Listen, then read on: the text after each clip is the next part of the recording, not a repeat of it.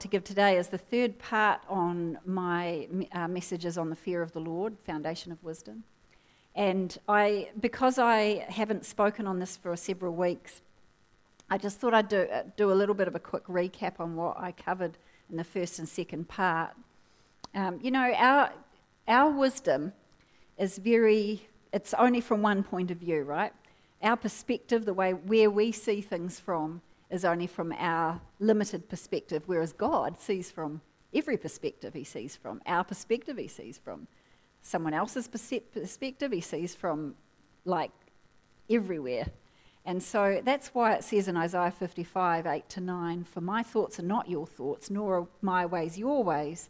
For as the heavens are higher than the earth, so are my ways higher than your ways, and my thoughts than your thoughts.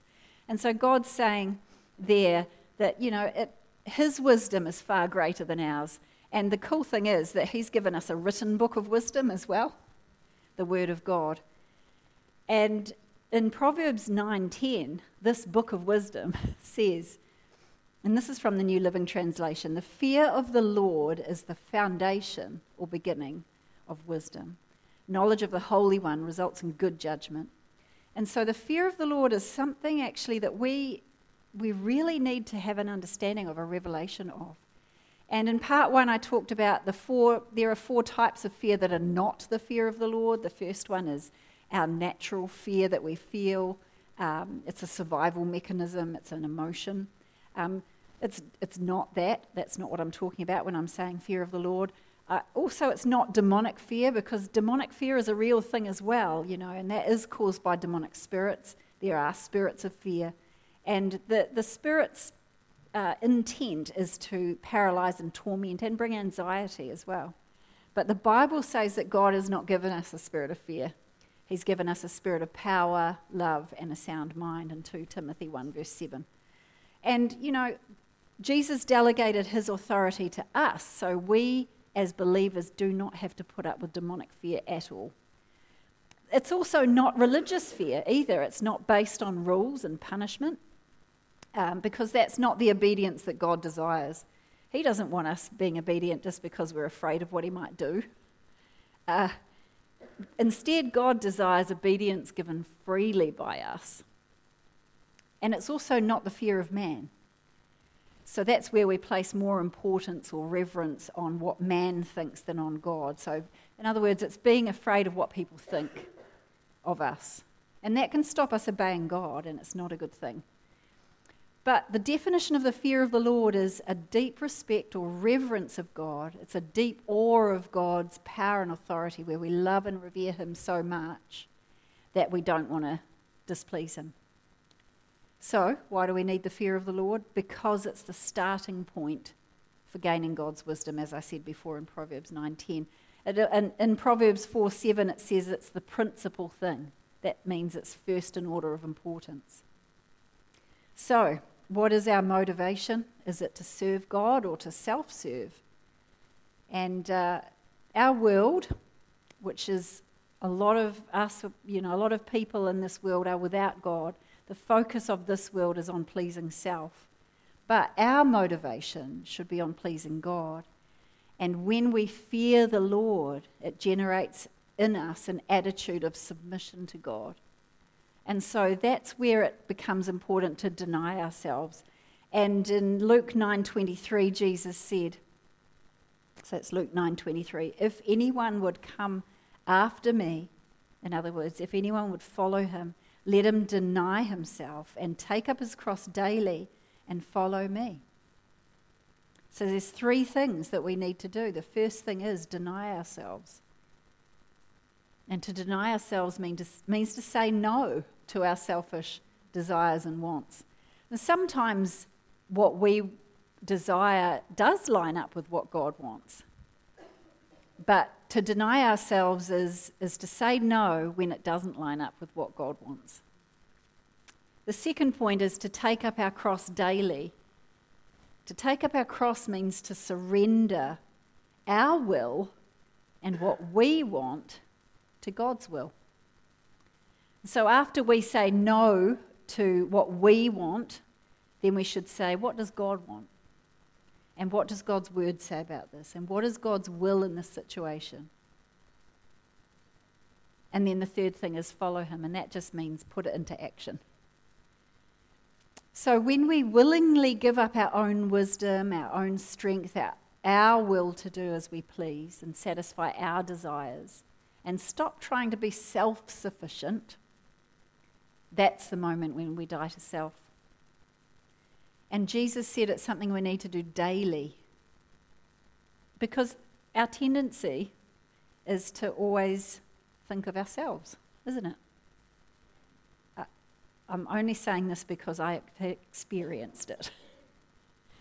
Um, so, what does it mean to surrender to God? It means to stop fighting against what God's will is for our life. It means to give up control of our own life and hand over that control to God. And that's something that I think probably we all find difficult to some degree because it's our default setting is to control our lives. But when we hand over to control to God, that's exactly what it is. It's handing over the control to Him. So we're no longer in control. James 4, verses 6 to 7 says, God resists the proud, but he gives grace to the humble. Therefore, submit to God. So, submitting to God is surrendering to God. And surrendering to God requires humility. So, if we want to receive God's grace, we have to humble ourselves before God and men. And we've all faced situations where we've had to humble ourselves, although the resolution to a conflict is to humble ourselves, whether we choose to do it or not was up to us. Um, but when we do humble ourselves, it says uh, God gives grace to the humble. And humility opens the way up for God to move in our life. And so today, what I want to focus on is I want to talk about pride versus humility. And I want to talk start talking about it by talking about spiritual laws. Now, in our physical world, there are natural laws which are true, and if we try to break them, we quickly realize that those natural laws hold true. For example, if I, um, let's just say I climbed up this let's just say I climbed up the, um, whatever you call that, the thing that the lights are attached to, and I somehow shimmied along. and then I thought, I'm going to just fly around the room now. The law of gravity, the natural law of gravity, would bring me down to the ground very quickly, wouldn't it? Despite what I thought, despite thinking, I'm just going to fly around the room, but no. And thinking about aeroplanes, you know, they can temporarily offset the law of gravity. They utilize lift and thrust to counter the weight of the aeroplane and the drag that it creates as it passes through the air. So the shape and the size of the wings help create the lift while the forward push or the thrust is created by either propellers or jet engines. But if for some reason the lift isn't sufficient or the thrust isn't sufficient, um, or for example, if the plane runs out of fuel or a wing is damaged, then the natural law of gravity comes into play, doesn't it? And so, uh, that plane wouldn't be able to stay in the air because it's no longer able to continue. And, and, and as we know, aeroplanes don't stay in the air forever. Hey, they just go from one place to another, refuel, and then go again because they can't stay there forever because of the law of gravity. And it's a natural law that works every time, so it can't be escaped. And so, just as those natural laws are present, and that's just one of them, spiritual laws are present as well, and they apply everywhere. And we can't escape them, just like we can't escape the law of gravity. We might be able to offset them and, and, and avoid them for a wee while, but we, we can't avoid them altogether. And one of these spiritual laws, or one or two you could maybe say, is found in Matthew 23 13. And it's actually repeated um, three times. the exact same wording is used in Matthew, uh, tw- as in Matthew 23 13, is repeat, repeated in Luke 14 11 and also Luke 18 14. and it's the exact same words. And Jesus said, Whoever exalts himself will be humbled, and he who humbles himself will be exalted. So, this law has been in effect. In fact, all spiritual laws have been in effect since the beginning, since before the beginning. We're, we're born into a world that has a beginning and has an end. And the Bible says that, you know, God says, I am the Alpha and Omega, the beginning and the end. But God was always there. Time is something He created. And so, spiritual laws have always been there. And Proverbs 18:12 in the Living Bible re- repeats a spiritual this particular spiritual law in a different way. It says pride ends in destruction. Humility ends in honor. So and do you know that the spiritual law of pride and humility they're both closely related to the fear of the Lord. So I'm going to talk first about the spiritual law of pride. Now, pride is thinking of yourself more highly than you ought to. And pride can express itself through arrogance, it can express itself through willfulness. You know, um, when I say willfulness, it's like, I'm going to do this, and I don't care what you think. Um, it can express itself through being stubborn as well. It can express itself through insolence, scoffing, mocking, and there's other things as well. But pride is where your will for your life is more important than God's will for your life. And pride is a sin. And I'm not talking about the pride of, you know, looking after yourself, you know, taking pride in your appearance. I'm not talking about that. I'm talking about the sin of pride where you're, you're thinking of yourself much more. Your, your opinion about what you want is more important than, than what God wants. And the sin of pride leads to rebellion, and that's what happened to Lucifer. He fell because of pride. And I'm going to read to you some scriptures out of Ezekiel 28. I've got a couple of them to put up on the screen, but I'll read um, a few other verses prior to that as well. So, Ezekiel 28. We'll start in verse 12. So, this is talking uh, about Lucifer. It's, it's, um, it says here Thus says the Lord God, You were the seal of perfection, full of wisdom and perfect in beauty.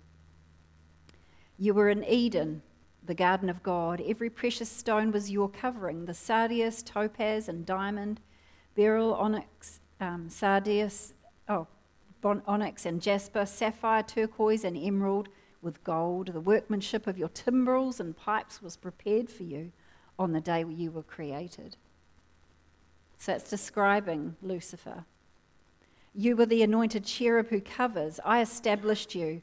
You were, the, on the, you were on the holy mountain of God. You walked back and forth in the midst of fiery stones. You were perfect in your ways from the day you were created until iniquity was found in you. By the abundance of your trading, eh, you became filled with violence within and you sinned. Therefore, I cast you as a profane thing out of the mountain of God. And I destroyed you, O covering cherub, from the midst of the fiery stones. Your heart was lifted up because of your beauty. You corrupted your wisdom for the sake of your splendor. I cast you to the ground. I laid you before kings that they might gaze at you. You defiled your sanctuaries by the multitude of your iniquities, by the iniquity of your trading. Therefore, I brought fire from your midst. It devoured you, and I turned you to ashes upon the earth in the sight of all who saw you. Okay, so that's verses 12 to 18. So that created being is describing uh, Lucifer. It was, he was an anointed cherub. He would walk back and forth in the midst of fiery stones. He was created with timbrels. Um, and in verse 17, notice it says, Your heart was lifted up. That's pride. It is. And it says, You corrupted your wisdom for the sake of your splendor. That's pride as well. And verse 18 says, You defiled your sanctuaries by the multitude of your iniquities, by the iniquity of your trading. And the root of the rebellion in heaven was pride. Now, I want to talk for a moment about the meaning of iniquity. Uh, iniquity is much more deep seated than um, missing the mark, which is um, sometimes the definition given to sin. Um, so, an example of missing the mark could be, um, you know, like uh, making some kind of it, like doing something but without intending to, but sinning in some way, maybe telling a little a lie or something like that. Um, transgression is choosing to intentionally disobey God. So that's where uh, you're faced with a situation possibly that you're not expecting and you get and you know God's word and, and you know what God would want and yet you don't choose that. That's what transgression is. But iniquity is premeditated choice without repentance. So that's where you know the word of God and you say, What I want's more important than that, and I'm not going to do that, what the word says. And the Bible says, this is the amazing thing the Bible says that God forgives iniquity. Isn't God amazing? He forgives all our sin, He forgives all tra- our transgressions, He forgives all our iniquities when we repent. We have to repent. So we need to repent. So the Bible says that God forgives iniquity when we repent. Now, repenting means turning away from the sin. Okay. So Hebrews 8:12 says in the King James version, "For I will be merciful to their unrighteousness and their sins and their iniquities I will remember no more." Isn't that amazing that God forgives even the premeditated stuff that we choose to willfully do? When we repent, God will forgive us of that. But do you know what? Lucifer didn't repent. In fact, he dug his heels in and he started telling tales to the other created angels around him, and that led to their sin as well. And in verses 16 and 18 of Ezekiel 28, the word trading is used, and I wanted to mention that too, because just so you understand what that's meaning. The King James Version uses the word traffic, and uh, looking at the Hebrew meaning, it means to go to and fro. So the word trading or trafficking means to go to and fro, backwards and forwards, as one would as if they were trading in goods. Um, Lucifer was trading, or you could think of it as spreading, untrue reports about God and about himself. He was saying, I'm going to be this, and God's only this, which was untrue. And so he was trafficking or spreading untrue reports or lies and it says in the Bible that he is the father of lies. Um, and he, yeah, he is the father of lies. You know, pride, pride is all about I will, as opposed to Lord, your will be done. And by spreading those untrue reports, he spread rebellion.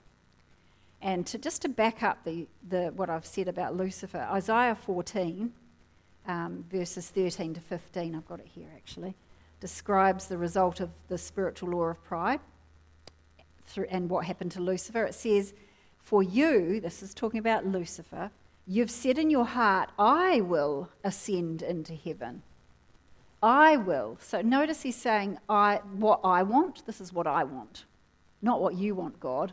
This is what I want. I will ascend into heaven. I will exalt my throne above the stars of God. I will also sit on the mount of the congregation on the farthest side of the north. I will ascend above the heights of the clouds. I will be like the Most High. And then in verse 15, the consequence of Lucifer's pride is his fall, and it says, You shall be brought down to Sheol, to the lowest depths of the pit. And this was rebellion against God and his will. And so this spiritual law applies to Lucifer just as much as it does to us. And you know, Lucifer is no longer called Lucifer, he's called Satan, which means adversary or one who resists. That's interesting, eh? He was resisting the will of God. So we might think, I'm not proud like Lucifer, but we need to constantly reflect, I think daily, on our attitude because it's actually really easy to harbour pride in our heart. So, talking now about the spiritual law of humility, um, God sees pride as a sin to be avoided at all costs. And it's interesting because in in the model prayer that Jesus gave us um, in Matthew 6, surrender to his will comes before asking for our needs to be met. It comes before asking for forgiveness. And I just want to turn there. So, Matthew 6.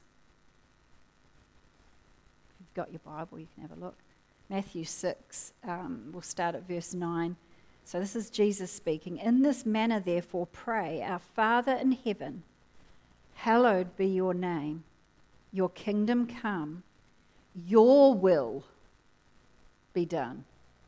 That's talking about surrender. Your will be done on earth as it is in heaven. Then it goes on to say, Give us today our daily bread and forgive us our debts as we forgive those, you know, and so forth. So he's saying to start by magnifying God and then humble ourselves, surrender to Him surrender to as well. That's actually, that was a revelation to me when I discovered that. And this is one of God's irrefutable laws. When we humble ourselves, God gives us grace. And God has revealed to us many times in His Word uh, that the importance of denying ourselves and surrendering Him to Him and being humble. 1 Peter 5, verse 5 to 7 says, Likewise, you younger people, submit yourselves. That means be humble, not insisting on your way. So it says, likewise, you younger people, submit yourselves to your elders. Yes, all of you, be submissive to one another. In other words, be humble, not thinking uh, that you're better than or more important than. And be clothed in humility, for God resists the proud but gives grace to the humble. Therefore, humble yourselves under the mighty hand of God, that he may exalt you in due time, casting all your care upon him, for he cares for you. That's actually really cool, eh? So, God gives grace to the humble. So, the spiritual law is that if we can humble ourselves, if we can surrender, He'll do the exalting. We don't need to exalt ourselves. God will exalt us in due time in the right time, that means. And we can cast all our care, everything that bothers us, everything that, you know, we, we're wanting, we can cast all of that onto God. You know, we can give our desires to God, and He can say, He might say yes to some of them. But He knows the best for us, and that's where that trust in God comes in. So, how do we humble ourselves? I've got four points for you. First of all, decide to be humble. 1 Peter 5 6 tells us to humble ourselves. So it just takes a decision of our will to humble ourselves. Humility is actually an attitude of the heart. Actually, pride is as well. We just choose which one we, we have. So it's an attitude of the heart, and we can do that ourselves. So, remembering the fear of the Lord is a deep respect or reverence for God, where we don't want to displease Him. And, and that requires humility because sometimes our will can be quite strong. Hey, the second point is be teachable, be willing to learn from the Holy Spirit. Psalm 34 11 um, says, Come, you children, listen to me.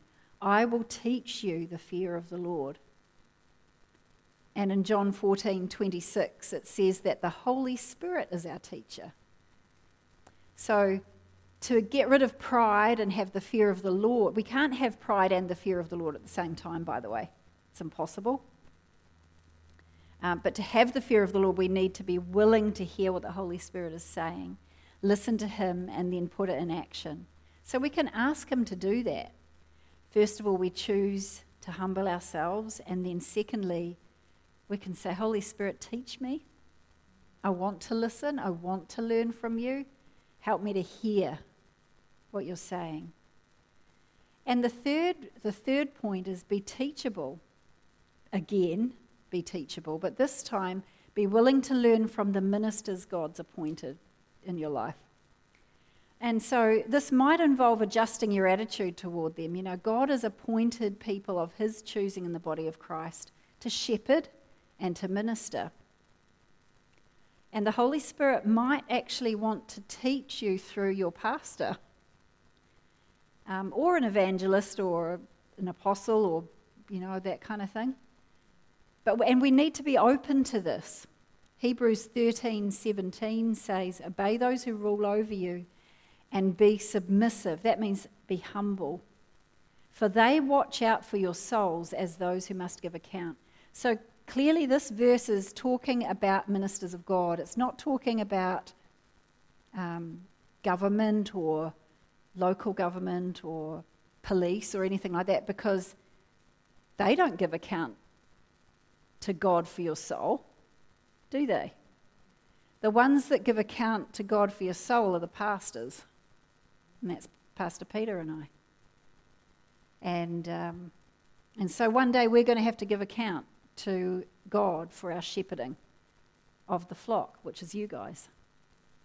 And, uh, and so that, that, that is a very important thing that we take really seriously. Um, you need to be, for us to pastor you, though, you, you need to be willing to be pastored by us. And um, the fourth point, and this is the last one, is very important, though. Just because it's the fourth point doesn't mean it's not important submerse yourself in the Word of God. You know, we, having the Holy Spirit is wonderful, but we must be grounded in the Word of God. We must be, because otherwise we can become flaky. No. Um, Proverbs 2, verses 1 to 5 says, My son, if you receive my words and treasure my commands, see, that's talking about the Word of God, so that you incline your ear to wisdom and apply your heart to understanding if you cry out for discernment and lift up your voice for understanding, if you seek her as silver, in other words, as something of value, and search for her as for hidden treasures, there's so many hidden treasures in here. I haven't found all of them, I've found some of them. But the Holy Spirit reveals them to us, and we can ask Him, Lord, reveal more, to, more of your word. And, and we can we can look in the Bible and read something five times, and every time it can be something different that we get revealed to us. Then it says, then you will understand the fear of the Lord and find the knowledge of God. So it's so important. So, those four points decide to be humble. That's something you, we can do ourselves. Be teachable willing to learn from the Holy Spirit and willing to um, hear from the people God's placed over you and, and submerse yourself in the Word of God as well. And so I just wanted to challenge you today. Um, you know, God, for us to, to see God move, we need to have a fear of the Lord. We need to have humility. We need to have submission, surrender to the Holy Spirit. And you know, today today's praise and worship was wonderful. Thank you to the band and to, and Darcy was leading in the band for for leading us into praise and worship. But I want to say this that it's not just the band's responsibility because we all have, we all come with a heart attitude to church. We all come with something. And if, we, if it's something that's not good, it affects the atmosphere here. And I'm sure Darcy and the band will attest to this that sometimes it's hard slog up the front. And I can say it as, as a preacher as well. You know, we have to be willing to bring our supply, and that means that when we come to church, we need to be prepared. We need to have prepared ourselves before we come. It's important that we that we come because if we come with wrong attitudes, we can actually hinder the Holy Spirit moving. And that applies to everybody, especially if you're um, if you call this church home. So the visitors I'm not talking to. but the people that call Centre Church home, yep. It's really important that we prepare our hearts. That means praying. That means spending time in His presence. That means getting rid of the cares of the world, actually. The cares of the world. And that's why God says, Cast all your care on me, for I care for you. Because we do impact the atmosphere. And don't we want to see healings happening in here? Don't we want to see God's God moving? Don't we want to see miracles? Don't we want to see people delivered and set free? Yes, we do, eh? And so we actually all have a part to play in that. It's not just Pastor Peter and my responsibility, it's not just the band's responsibility, it's not just Gordon and Margaret praying their, their responsibility and the other prayers, which we all should be prayers. It's everybody's responsibility. And I am excited because I know that we, when we all get this, we're going to see God move mightily in our church. And, uh, and I see the day coming where people will be rushing to be here, where they'll be waiting for the doors to be unlocked, where there'll be a big crowd outside waiting for the first person to turn up with the, with the swipe card. There's angels here right now. And, and we can, you know, the presence of the Lord is here. And He wants to do so much, but we impact what He can and can't do. And so that's why it's so important we really get hold of the fear of the Lord and the, and the need to surrender to Him. So I want to give an opportunity for anybody that doesn't know Jesus, and I can't see very well in here because of the darkness and the light. but uh, please come and see me if you if you have never if you've never received Jesus as your Lord and Savior personally. He's waiting there, and he he's such a cool person to get to know. He's such an amazing God because he just wants to bless you. So um, if you're feeling like, if you've never actually made that decision or you've made it before and slipped away, I want you to put your hand up because I want to pray with you and uh, lead you in a prayer of, of uh, rededication or salvation. Um, and in, in addition, if there's anybody here that would like prayer of any kind, um, well, let's just allow space for the Holy Spirit to move now as well and the leaders can pray. But uh, I'm just going to lead everyone in a prayer. Um, is there anybody that wants to pray a prayer of salvation? Put your hand up. Okay, can't see any hands. That's fine. You can come and see me afterwards if there is anyone here. Otherwise, um, Pastor Peter and I, and Pastor Robin and Taka, be happy to pray with you. Um, come on forward if you would like some prayer. But Father, I, I just thank you, Lord, for your anointing. Father, I can feel the anointing of the Holy Spirit right now. And I thank you, Lord, that your presence is here to heal, your presence is here to set free, your presence is here to, um, to bring life. And so we thank you, Holy Spirit. We thank you, Holy Spirit, for that. Thank you for it in Jesus' name. And I pray blessing and life over every family represented here. We declare salvation. We declare life over every family member that is, does not know you, and we call them in. Call them into the body of Christ in Jesus' name. Thank you, Father God. Invite people to church. Invite people to church. if you'd like prayer, please come forward. Let's just keep that atmosphere of honour to, to the Holy Spirit, and, uh, and we'd be happy to pray with you.